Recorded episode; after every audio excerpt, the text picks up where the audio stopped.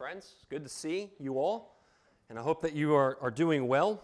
We have a lot to cover this morning, and if you have your Bibles, go ahead and turn to Exodus chapter 8. And if you're feeling crunched and scrunched sitting next to the person that you are, you can come sit up in these two wonderfully open rows right here. Perfect. Best seats in the house, let me tell you. Exodus chapter 8. So we're beginning a new chapter this morning. We are making our way.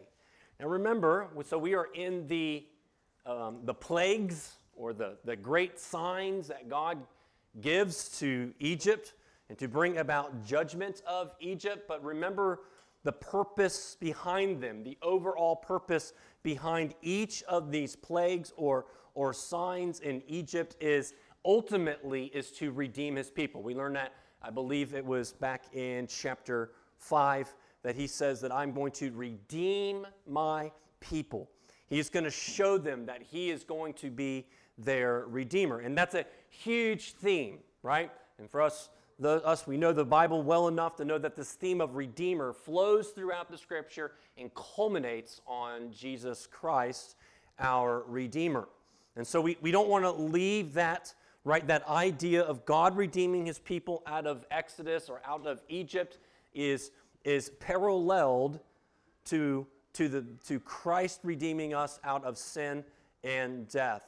And in these signs, we don't want to we don't want to forget that. And so we can look at this story tonight today in the Exodus whole story together through the lenses of the gospel. But the, the question that we asked have asked ourselves a few weeks ago, and I think it still continues with each and every one of these signs, is if redemption is the purpose, then why not why doesn't God just get to the point? Right? Why doesn't He just get to the point, deliver Israel already? Uh, because surely He is capable of doing so and delivering them all at once. Well, the, the answer to that question is actually quite simple. It may not be widely accepted by many, but it is the truth. And that is, God is judging Egypt. And He is as we see in each and every one of these signs, he is systematically dismantling Egypt. He's dismantling their, their belief system and what they trust and what they think is their authority and their rule. And in doing so, he's teaching his people not to rely on other gods or other things, but to rely on him and him alone. I.e., the lesson for us is to look to him. So each sign is a direct attack on their worldview and belief system, their false religion, on their hopes, and on their values. And here's what God says in His in His Word in chapter from all over the place, right? From chapter 5 all the way through chapter 14, is so that the Egyptians would know that He is the Lord God and that He is sovereign over everything.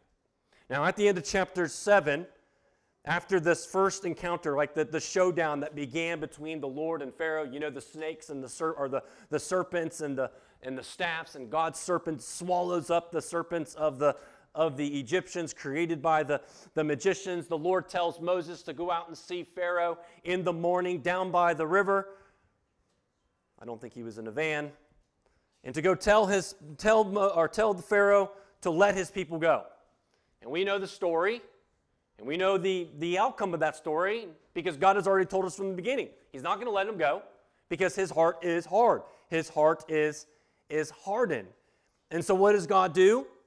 God turns the whole river Nile into blood.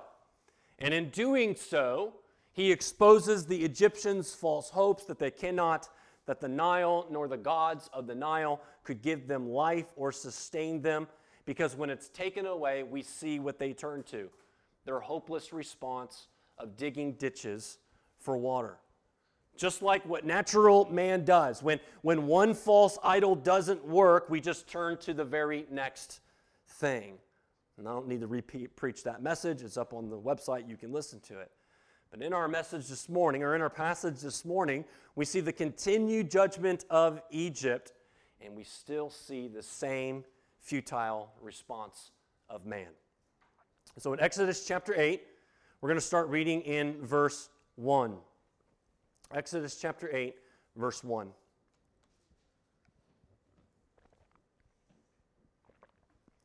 Then the Lord said to Moses, Go into Pharaoh and say to him, Thus says the Lord, Let my people go that they may serve me.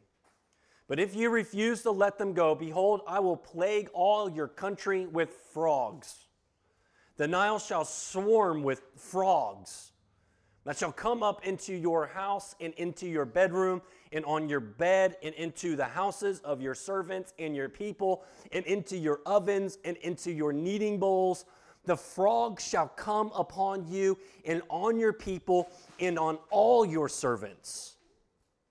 And the Lord said to Moses, Say to Aaron, stretch out your hand with your staff over the rivers, over the canals, over the pools, and make frogs come up over the land of Egypt. So Aaron stretched out his staff over the waters of Egypt, and frogs came up and covered the land of Egypt. But the magicians did the same by their own secret arts and made frogs come up from the land. And then Pharaoh called Moses and Aaron and said, Plead with Yahweh, with the Lord to make the frogs, to take away the frogs from me and from my people, and I will let the people go and sacrifice to the Lord. Moses said to Pharaoh, Be pleased to command me when I am to plead for you and for your servants and, and for your people, that the frogs be cut off from you and your houses and left only in the Nile. And he said, Tomorrow. Moses said, be is it as you say, so that you may know that there is no one like Yahweh our God. The frogs shall go away from you and your houses, in your servants, and from your people, and they shall be left only in the Nile. And so Moses and Aaron went out from Pharaoh, and Moses cried out to the Lord about the frogs, and he agreed with Pharaoh. And the Lord did according, as, according to the word of Moses. The frogs died in the houses and the courtyards and the fields. And as they gathered them together in heaps, the land stank. And when Pharaoh saw that there was, there was a respite, he hardened his heart and would not listen to them, as the Lord had said. And this is the word of the Lord. And may His Holy Spirit move in our hearts to hear and to see His holy, inspired, inerrant word for His glory and our joy. Amen.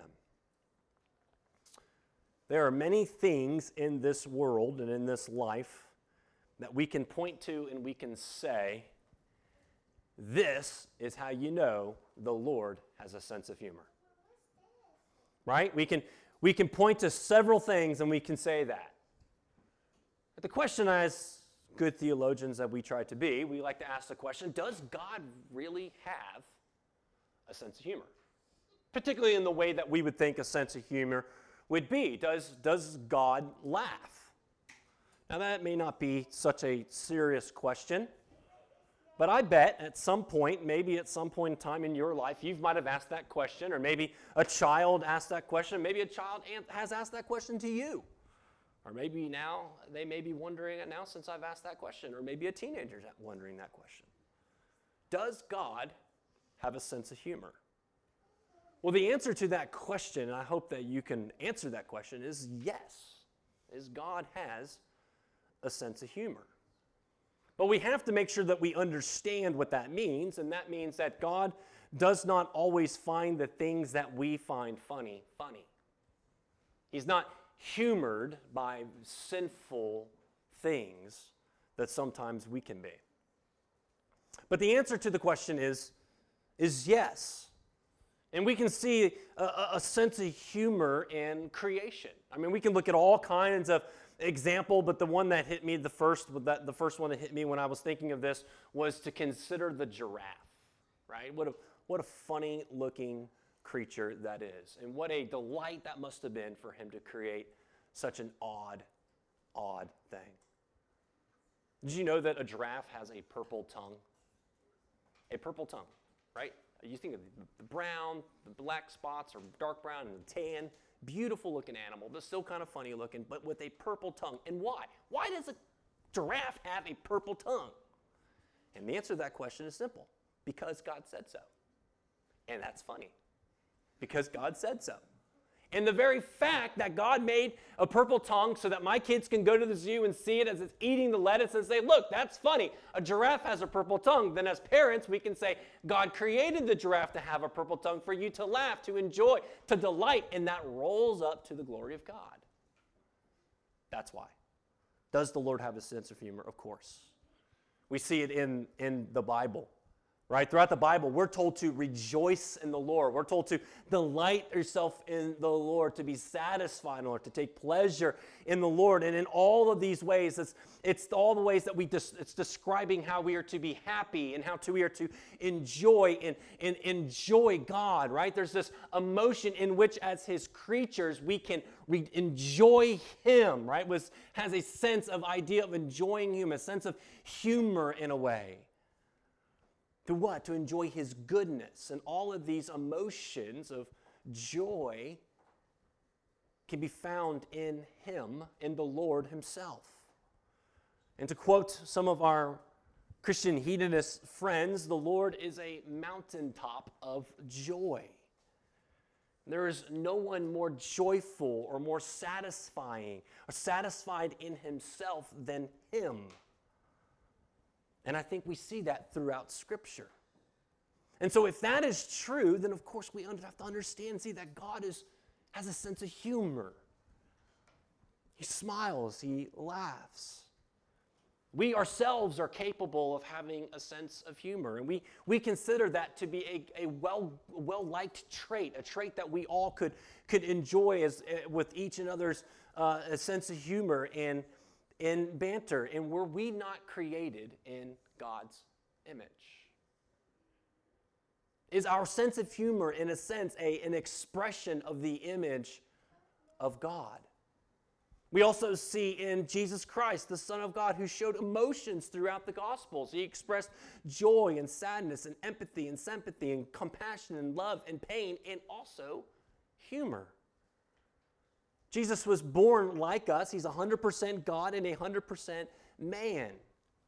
In Luke chapter 7, Jesus went to a party. He went to a party of a tax collector and he enjoyed himself with his disciples. And the very fact of in that because he went to this party of a tax collector, he was accused of being a glutton and a drunkard. And you can hear the words of Jesus as he responds to his disciples and his Pharisees. And in that, you can hear some humor. Like, how do you, like when Nicodemus, he comes in in the night, he's like, how do you not know this, Nicodemus? Almost like there's a, there's a humor that's built within in the text. And now to get to the point, what does this have to do with Exodus chapter 8?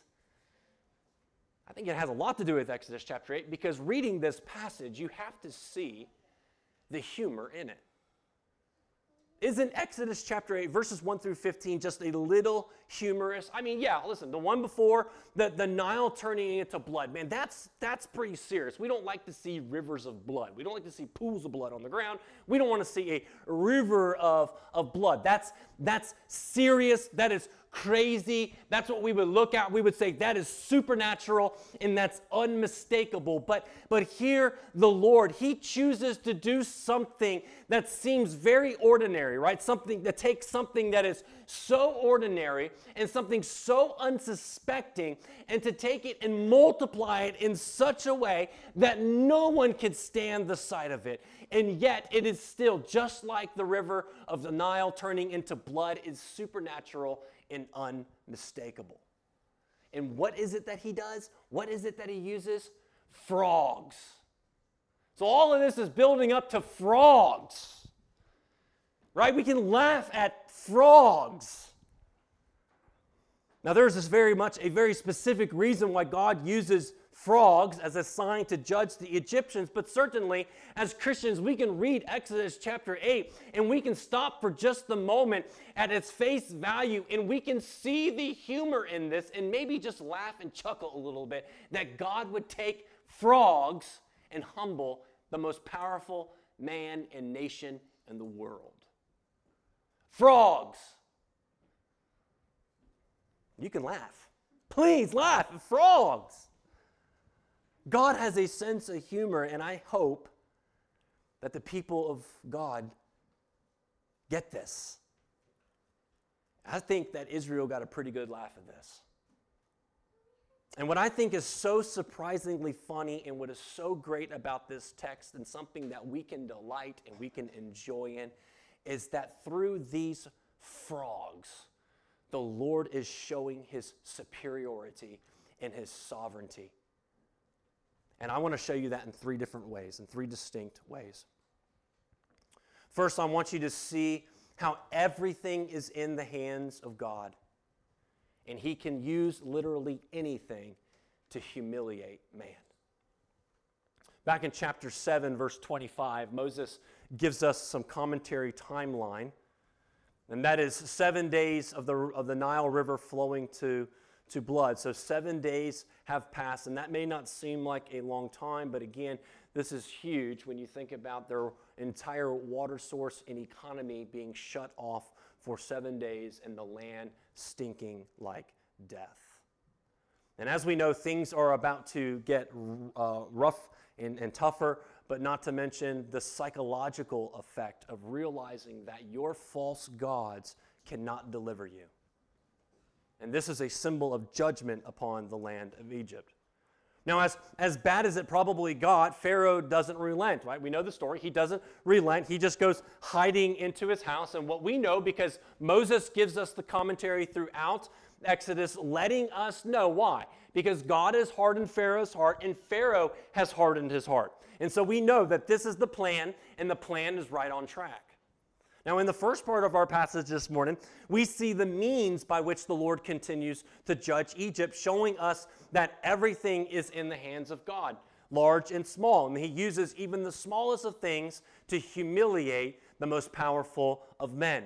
And like the first sign, the Lord tells Moses to go speak to Pharaoh and to speak Pharaoh what? Tell Pharaoh what? To tell him the word of the Lord. In verse 1, the Lord commands Moses to speak very familiar words to us, the words that we know that go out throughout the scripture, and that is this Thus says the Lord, right? Very powerful words, which tells Pharaoh that as Moses is speaking, that Moses is just the messenger. Don't shoot the messenger. He is the prophet of the Lord. But more importantly, these are not my words, these are the words of God. These are the words of Yahweh. The authority behind these words are His. These words are divinely spoken. So, me speaking these words, thus saith the Lord, thus says the Lord, Pharaoh, you better listen. Now, what's interesting about this is the last time Moses used that phrase before Pharaoh, do you remember how Pharaoh responded? We've, we've said it for the last couple weeks. And that is in chapter 5, verse 2. Pharaoh asked, Who is the Lord that I should obey his voice? Remember, Moses says, Thus says the Lord, let his people go that they may come worship me in the desert after a three days journey. And Pharaoh says, Who is the Lord? Do we, do we think maybe by now Pharaoh knows? You think he has some idea now who Yahweh is? And we see in the text, certainly he, he does, and particularly he doesn't ask that question again. Who is this again? Who are we talking about? He has an idea because he knows who he has squared off against. And in the phrase, the King James Version actually sounds cooler Thus saith the Lord. The Lord is sovereignly announcing that he, in his word, carries weight. His word is authoritative. He is announcing his sign and his plague is coming. Can you or I speak like that? Our words have some weight, but they do not carry the weight as thus says the Lord. He is in control. And his hand is, is sovereignly working over all things, and at everything is at his disposal. It's the Lord's word who has authority, not Pharaoh. It's God's voice that has authority, not Pharaoh's voice. Pharaoh is not the Lord, nor is he God. And what is commanded that he, that he is to do? Again, no surprise here. We've been going through this. Let my people go that they may serve me. A command, right? A command to of the Lord that it's not only demanding the obedience of Pharaoh, but is also firmly stating the Lord's sovereign possession and purpose. And what is his possession? His people. The Hebrews, his people, are of his own possession. They're mine, Pharaoh. These are my people, not your people. And they are only in, in Egypt to serve my own purposes and my plan, and now it's time for them to leave. And by the way, it's not just the Hebrews who serve at the purpose of God, but the Egyptians as well. And all people serve to the purposes of God. But God is calling his people to come and to worship him. And we've seen that since chapter 4. And what does that show us? That everyone, including his people, are in his hands. And he does as he wills. His people will be delivered for the worship of his name, and Egypt is being judged for his own glory. Now, looking at verse 2 is the announcement and the consequence. If you do not let them go, which we all know that he won't. We just read the story. We know the end of the story. He's not going to let them go. Then the Lord will, it says, will plague your country. So here's the word plague. This is where we get the 10 plagues from. And the word here, plague, literally means death. God will bring death upon your country. The Lord is telling Pharaoh, I am bringing death upon you. Now, what would you expect from this point when you think of a plague? Well, we're, we're thinking of real plagues, right? Or maybe we're thinking about storms or tornadoes, things that would bring death and, and volcanoes or hurricanes or whatever. But oh no, what we see here in this passage is that the Lord's plan is something worse. Brings death by frogs. The plague of death of frogs.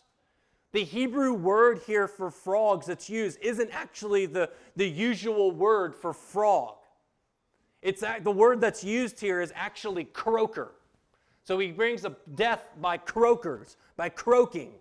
And if you've ever been camping out in the woods nearby any water and you hear this deathly hollow of frogs that just echo and keep echoing throughout the night as the frogs get louder and louder as they croak.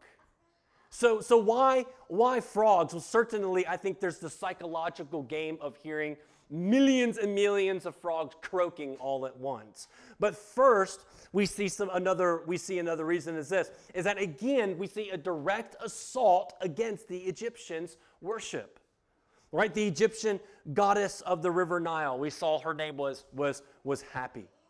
And and we see the irony of this of this sign. And here he makes is making fun of another goddess. Another goddess of, of actually the river Nile, and, and her name was Heket. And she's one of the gods also of the Nile. So here's the connection is that here's the connection of her, why he's going after her. And that is she has is always pictured as having the head of a frog. What a lovely god that must have been. Has the head of a frog, and sometimes portrayed as having the, the body of a human or also a body of a, of a frog.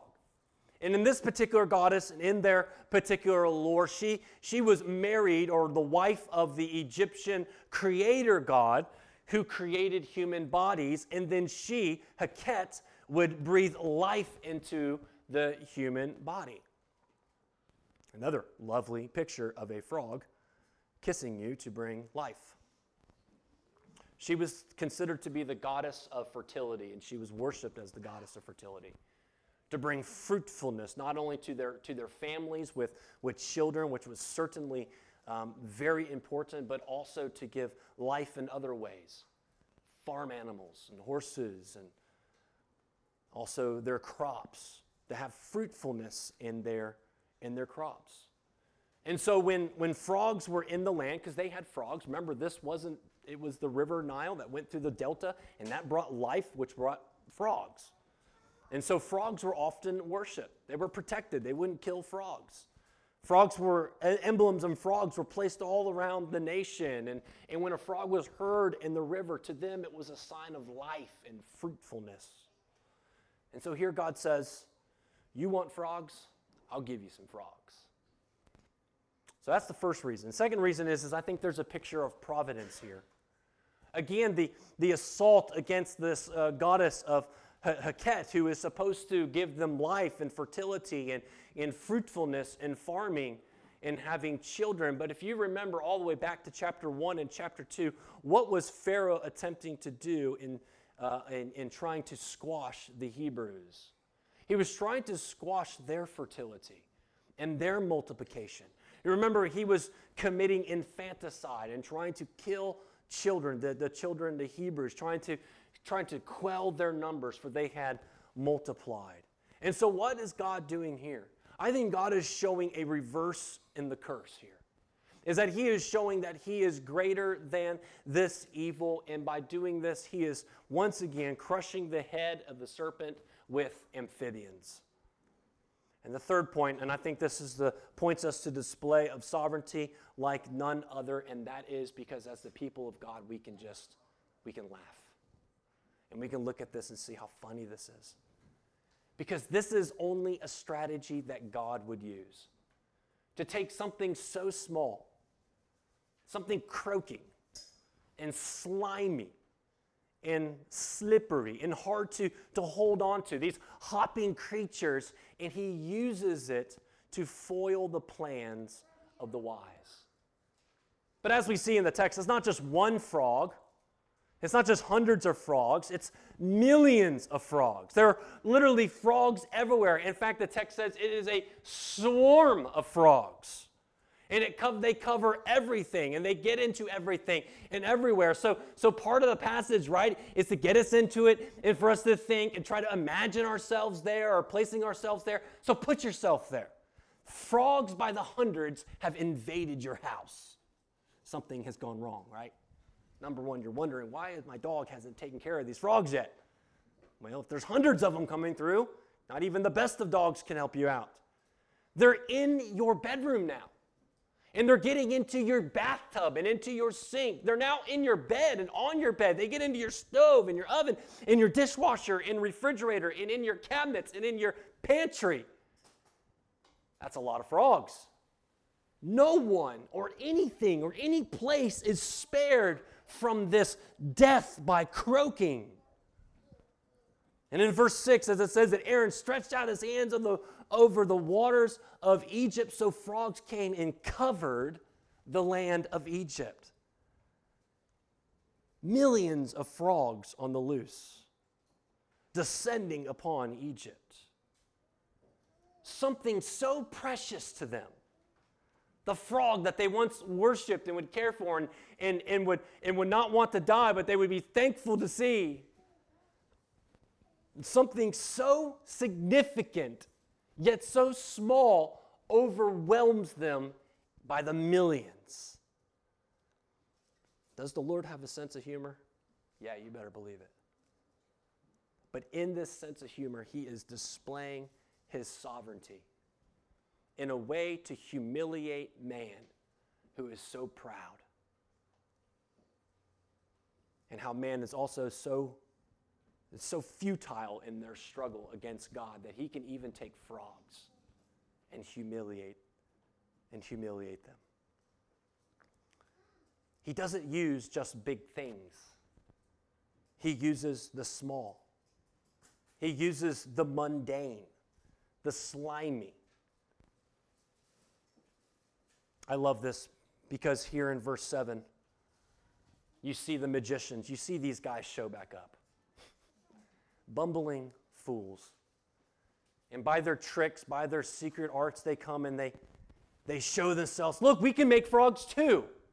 And again, like last week, right? Pouring out the good water back into blood. And they're like, no, we need a reverse of this. They cause the problem, they cause more problem by making more frogs. They're like the, the kid on the Pee Wee basketball team that gets confused and ends up scoring the shot on his own goal. That's these guys.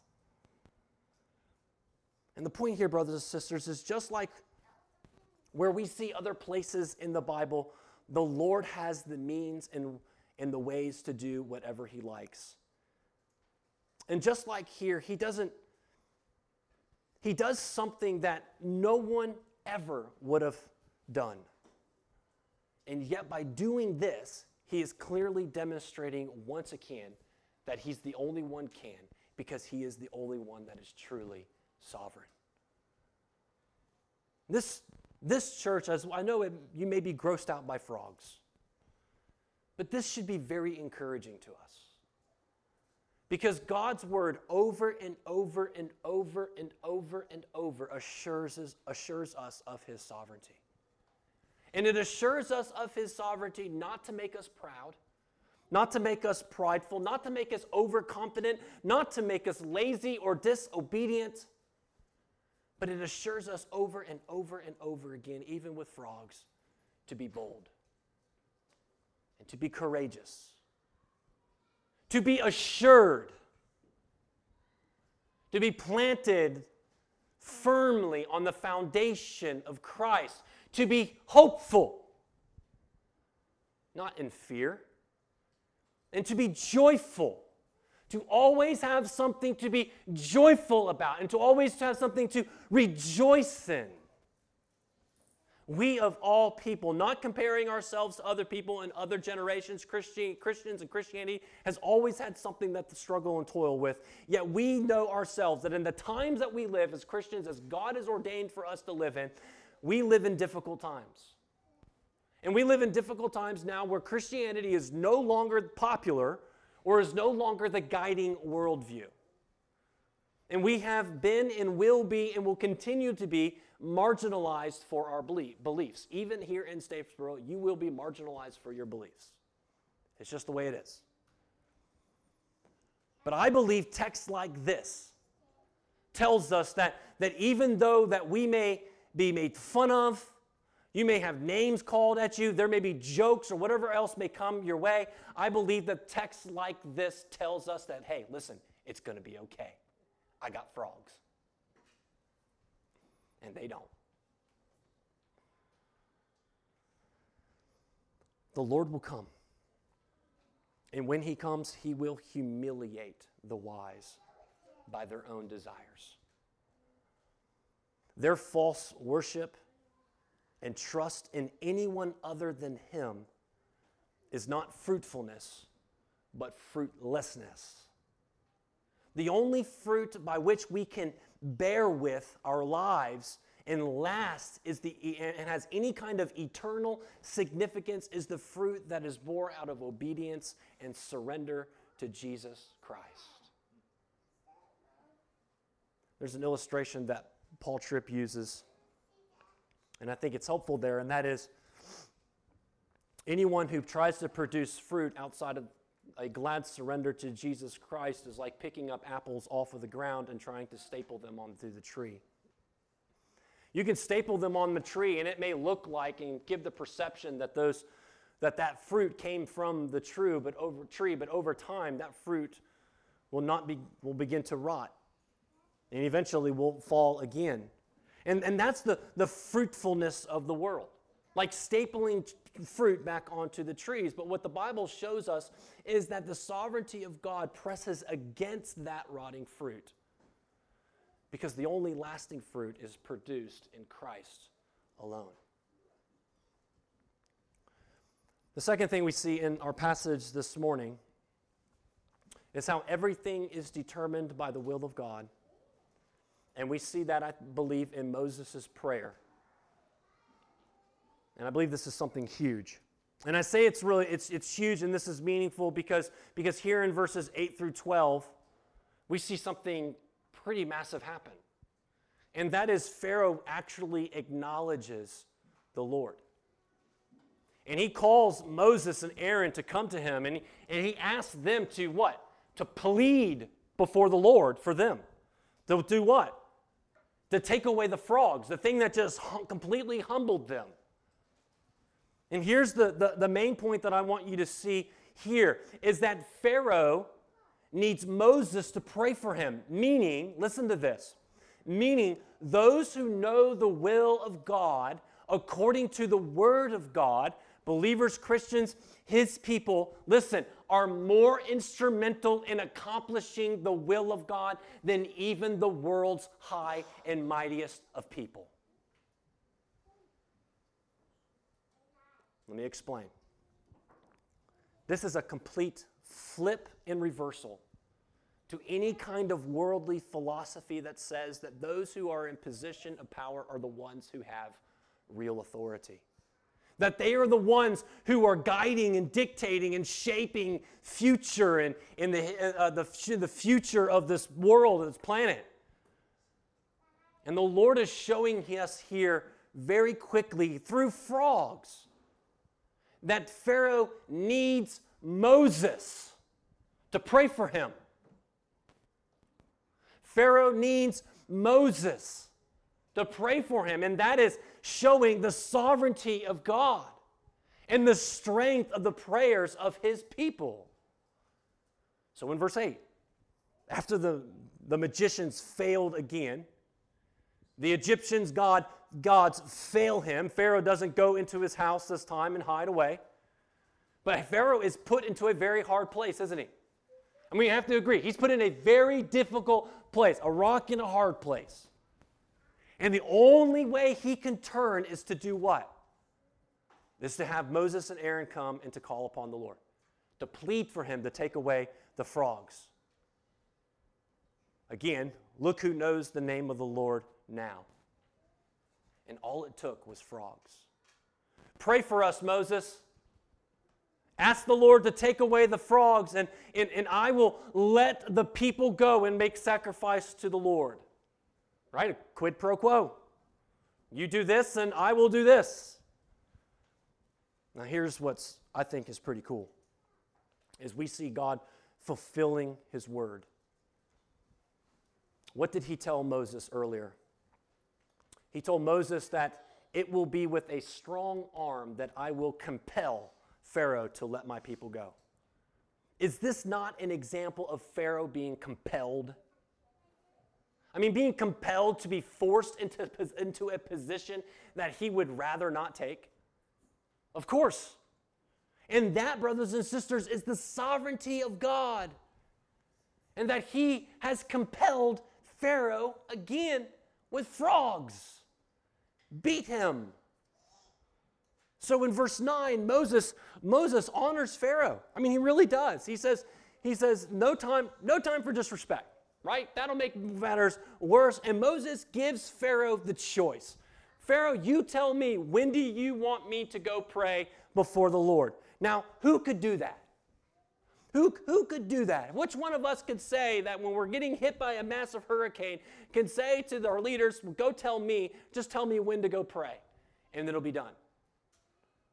But here again, the demonstration of the sovereignty and power of God. We can only dictate maybe time in our schedules when we try to get together and meet if circumstances allow. But there's always so much that can go wrong. But, but the Lord alone has the power to send and show his sovereignty over everything. And, and what, is, what does Pharaoh say in his request? He says very simply, he says, I want the frogs gone tomorrow. Tomorrow. So think about the situation millions of frogs everywhere and he wants them gone tomorrow. There's no backhoes, there's no skid steers, there's no dump trucks. Who's going to get rid of these things? And they're in everything, they're in every single house. And to the natural man, we would look at this and we would say, that's a pretty unreasonable request. Who could pull this one off?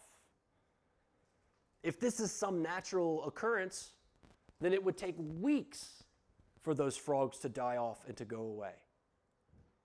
And what does Moses say? What you ask is what you get.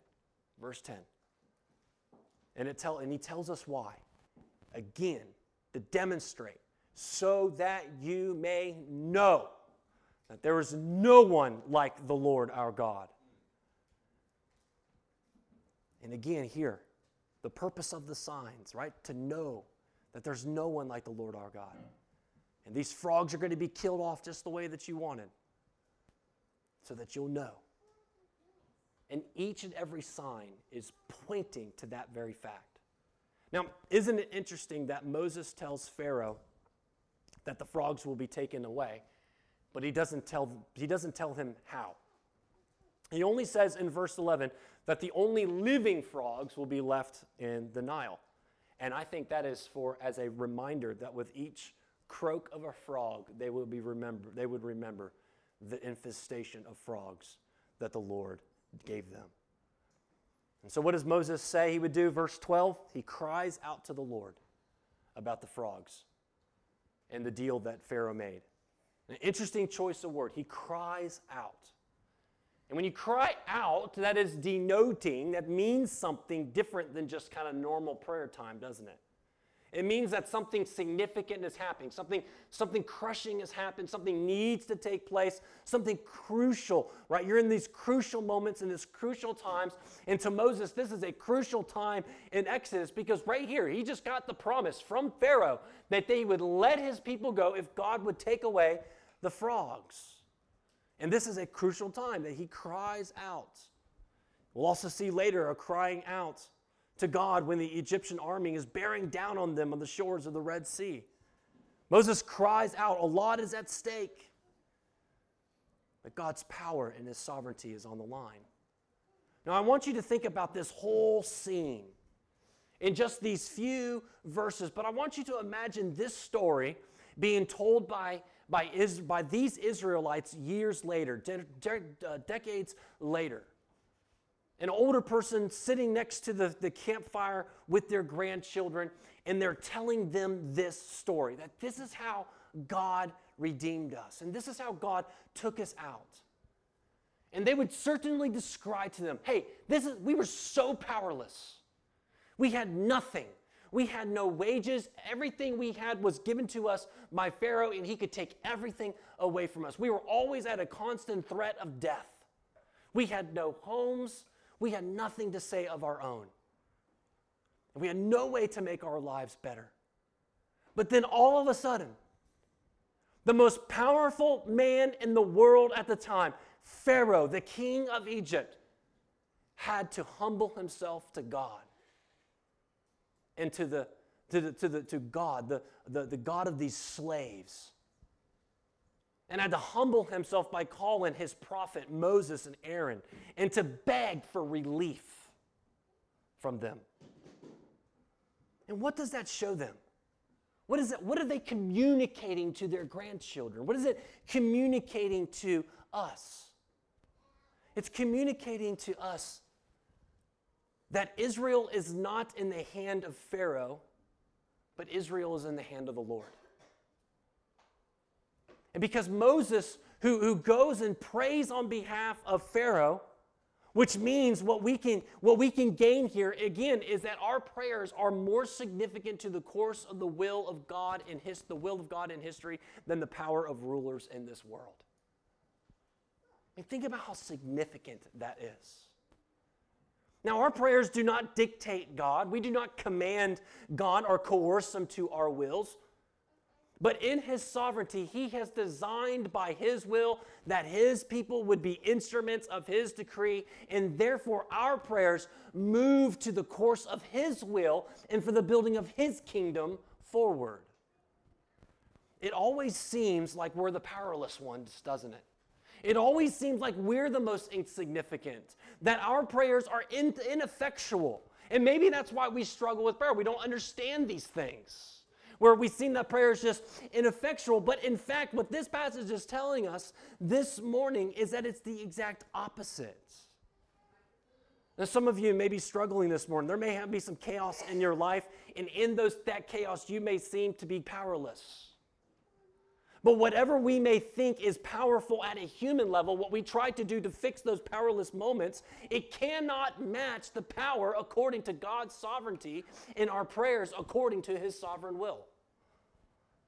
You are never completely powerless, brothers and sisters, in this world when you serve a sovereign God. The sovereign God the sovereign Lord. And so when we pray, not my will, but your will be done, that is power. Not because you're manifesting something in your words, because you could conjure something up, because but it's the person to whom you're praying to, the sovereign God. And he conforms our wills according to his will. And lastly, we have see even in judgment the mercy of God. that even in his sovereign judgment of Egypt, we still see his mercy. In verses 13 through 15, the end of this section, of course, is kind of sad overall. Because even though this sign of the frogs is an execution of God's judgment, there is still, we still see mercy. In verse 13, we, we hear very clearly that the Lord answers Moses' prayer exactly as he asked that all the frogs would die out. And they were. Right? They all, they all died. All the frogs in the houses and the courtyards and on the fields. And verse 14 tells us that although the frogs are dead now, the consequences of their death and that the judgment is still remains. And so there needed to be a cleanup process, right? And the cleanup process is cleaning up the mess of all of these dead frogs piled up. That is an image that has been in my head all week long, just as heaps of like lifeless amphibian frogs, just like, you know, sticking their tongue hanging out, the white underbelly sticking up, stuff like that. Just piled up. And again, it tells us that they stank, that they smelled. And of course, we think of the stench of piled up millions and millions of frog carcasses drying in the desert sun. And we have to think about we get a description of their smell because this is a person who was there and they smelled it. Only people who have smelled things like this understand how bad it really can get. Now, I want you to see something. Because again, we, this, this is such a play off of what we've seen earlier. In chapter 5, verse 21, when the foreman accused Moses and Aaron, what did they say to Moses and Aaron? It says, You have made us to what? To stink in the sight of Pharaoh and his servants. And you have put a sword in their hand to kill us. But here in Exodus chapter 8, what, what's happened? It's Egypt that stinks. It's not the Israelites, it's Egypt that stinks. We see another great reversal taking place here. Egypt had what? Egypt had the stench of death with these piles and piles of dead frogs everywhere. And we must understand that this stench of death is meaning something, right? It's not just pointing back to chapter 5 because of the accusation, but it's pointing forward because the sign of death is what is going to come. But this time, when it comes, the sign of death, it will not be frogs that the Egyptians will be piling up outside of their homes, but it will be the bodies of their firstborn children. It will not be frogs, dead frogs floating in the Red Sea, but it would be the bodies of their soldiers floating as God uh, releases those waters upon them. And as humorous as the frogs are, and we certainly we can laugh at this and we can enjoy it, these frogs are a sign to come, to repent, because you do not know what this judgment is going to be like because the stench of death will now will seem like nothing when it comes. But when we come to verse 15, where Pharaoh, he, he saw a respite in judgment. And this is, this is man's, this, this is what man does. They make a commitment to God on some level, and then they run from it as soon as there's a respite. As soon as there's something that, that takes off, the, the cancer's healed or, or something, whatever it may be, and then they just run from it. They run from the Lord, right? This is the, the seed that's scattered on shallow soil. And here's Pharaoh. As soon as there's a, a little bit of respite and judgment, what does he do? His heart hardens, just as we know. He ignores God's word and he doesn't listen to them and he does not let his, the, the people go. He goes back on his word. And what I also want to show you here, there is another great reversal for us and a lesson to be learned by Israel and for us. And that again points us back to chapter 5, verse 9. Pharaoh says, Let heavier work be laid upon the men, that they may labor at it and pay no regards to lying words. Who is the liar now? Is it God? Is God the liar? Or is it Pharaoh? You see, brothers and sisters, this is how evil works. They always accuse the righteous of the evil, the evil that they are planning, or the evil that they're already doing, or the evil that they intend to do. That's what evil does. And in this passage, in this story, is, is telling us and is showing us, brothers and sisters, it is begging us to not follow this kind of reprobate, to not follow this kind of evil. Pharaoh is wicked and he has condemned himself. And so at this point, why didn't, why didn't the Lord then just go straight to death? Why didn't God just get, oh yeah, watch me do this, Pharaoh? Why does he continue with the signs then at this point? Why doesn't he just go right to the sign of death? Because God is merciful. He is merciful. We saw him in Peter. Why is why is uh, why do people still turn away from the gospel? Why hasn't Christ come back yet? Because he's merciful. That they would repent. And with ever increasing escalation of the signs, he is showing his, his mercy to all of us to repent, to do not go down the same road. Brothers and sisters, friends, listen, that is our God. That is our God. That is the God of the Bible who is more patient and more gracious and loving in ways far more than we can ever imagine. And here in Exodus, he is putting his mercy on display through frogs. The Lord knew Pharaoh wasn't gonna, was, was lying. He already told us that. He knew Pharaoh's heart. He knew his heart was hard. He knew he wouldn't relent, but yet still, he answered Moses' prayer. And guess what? This isn't going to be the last time that Pharaoh turns back on his word and lies. And this whole thing is, is, is reminds me, brothers and sisters, something very significant that happened in the New Testament that can be very confusing to us. In the New Testament, in John chapter 13, on the night that Jesus was arrested, we see that he has the Lord's Supper with his, with his disciples. And something amazing happens that night. Something, a lot amazing happens that night, but one of the amazing things that John records is that Jesus washes the feet of his disciples. He washes the feet of all of his disciples, but John is very poignant and tell us something about one of the disciples. He tells us about Judas Iscariot who was there. And this is the Judas who betrayed Jesus, who was about to have him arrested. In fact, it says, John tells us that the devil had already put this in his heart to do so. He had already made the plan. And yet, the sovereign Son of God still bowed his knee. And he took the dirty feet of Judas the betrayer, who was a thief and a reprobate like Pharaoh, and he washed his feet. That's astounding. But the question is why?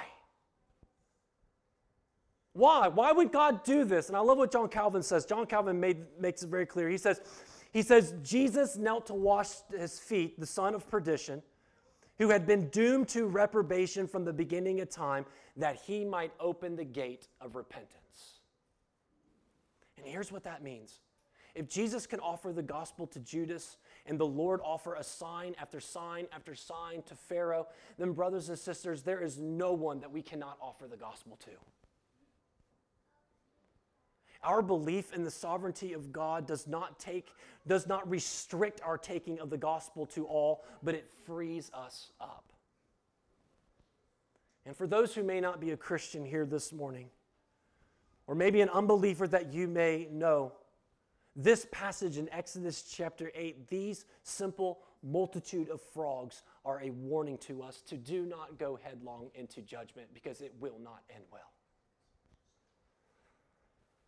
do not go to headlong into judgment, but to repent and to believe and to trust in Christ and rely only on His righteousness. So be encouraged, little flock. Our God is sovereign. And in some strange ways, He is sovereign, even over croaking frogs that can remind us of that. So when you hear frogs, think about the sovereignty of God and be rejoicing that He has saved you from His judgment. Be encouraged to always come to Him in prayer. because prayer is not power, powerless, but is the means by which we go forth in the kingdom of God. Because where we are weak, He is strong. And lastly, brothers and sisters, Christian, rejoice and delight in the mercy of God. And may we plead with the unbeliever to be warned and to repent and to trust in Christ alone for their salvation. And all of God's people say, Amen. Amen.